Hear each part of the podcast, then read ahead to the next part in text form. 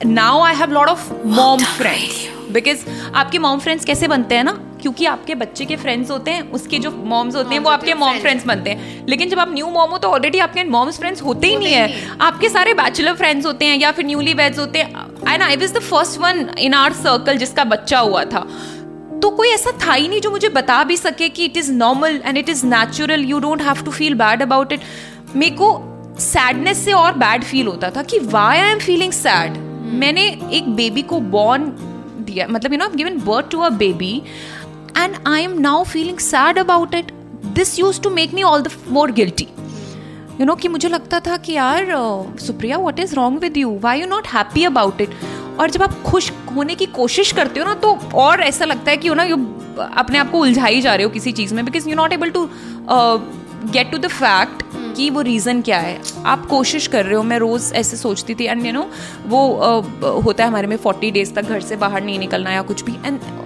मेरी हालत देखिए no my husband use to ask me if they want to go out I can take you out हम एक चक्कर लगा के आ जाते हैं if you want to go out eat something will grab something to you know just to make me feel better.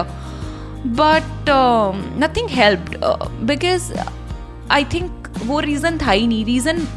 होता है I think the only reason is that change it takes time to accept that change and it is okay and it is okay to feel sad about it it is okay to cry sometimes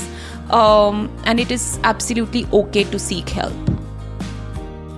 I know a lot of my friends who've gone in depression like for months. It mm. took them months. And you know why? अब वो मेरी friend है but उसने मुझे कभी बताया ही नहीं what she is going through so it is very important to share वो मुझे कभी बताएगी,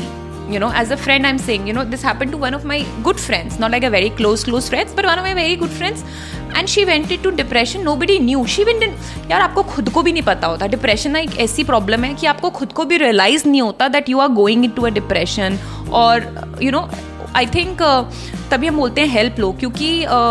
doctors will always be able to therapist will always be able to help and to figure out you know what is going wrong and where it is going wrong आप चले जा रहे हो एक चीज़ में उलझते जा रहे हो उलझते जा रहे हो and you not realising so I think specially for new moms it is very important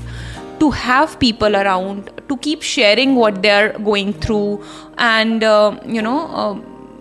so i think that that helps a lot